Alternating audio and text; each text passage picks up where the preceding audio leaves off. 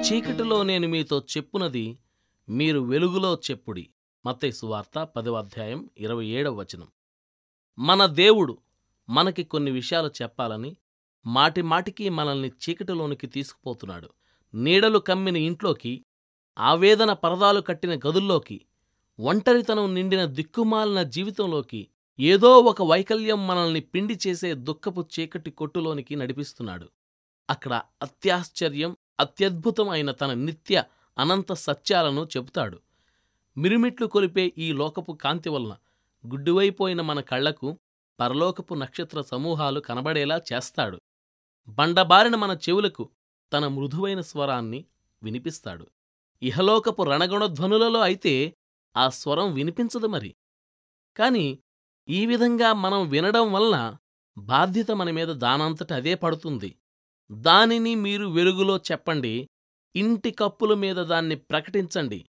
అదే దేవుడు మనకప్పగించిన బాధ్యత. మనం కలకాలం చీకట్లోనే మూసిన తలుపుల వెనకనే ఉండిపోకూడదు. త్వరలోనే జీవితపు త్రొక్కిసలాటలోనికి మనం వెళ్ళవలసి ఉంది.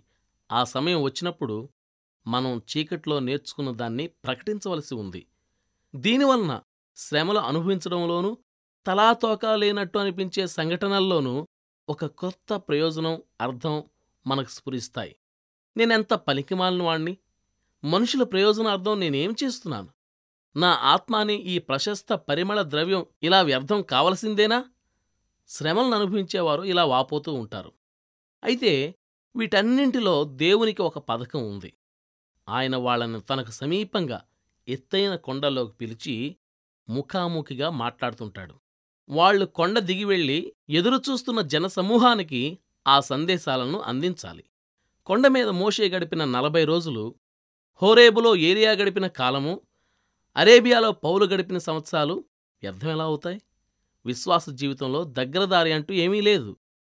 దేవునితో ఒంటరి సంభాషణ సహవాసం ధ్యానం ప్రతి ఒక్కరికి తప్పనిసరి.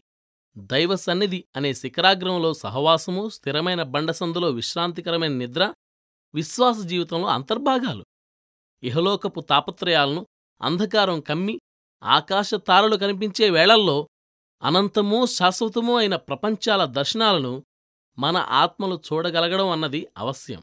దైవసన్నిధి మన ఆత్మల్లో సుస్థిరంగా నెలకొని ఉండాలంటే ఇంతకంటే వేరే మార్గమే లేదు. అలాంటప్పుడే మన ఆత్మలు కూడా కీర్తనకారుడితో కలిసి పాడగలుగుతాయి. దేవా నీవు సమీపంగా ఉన్నావు.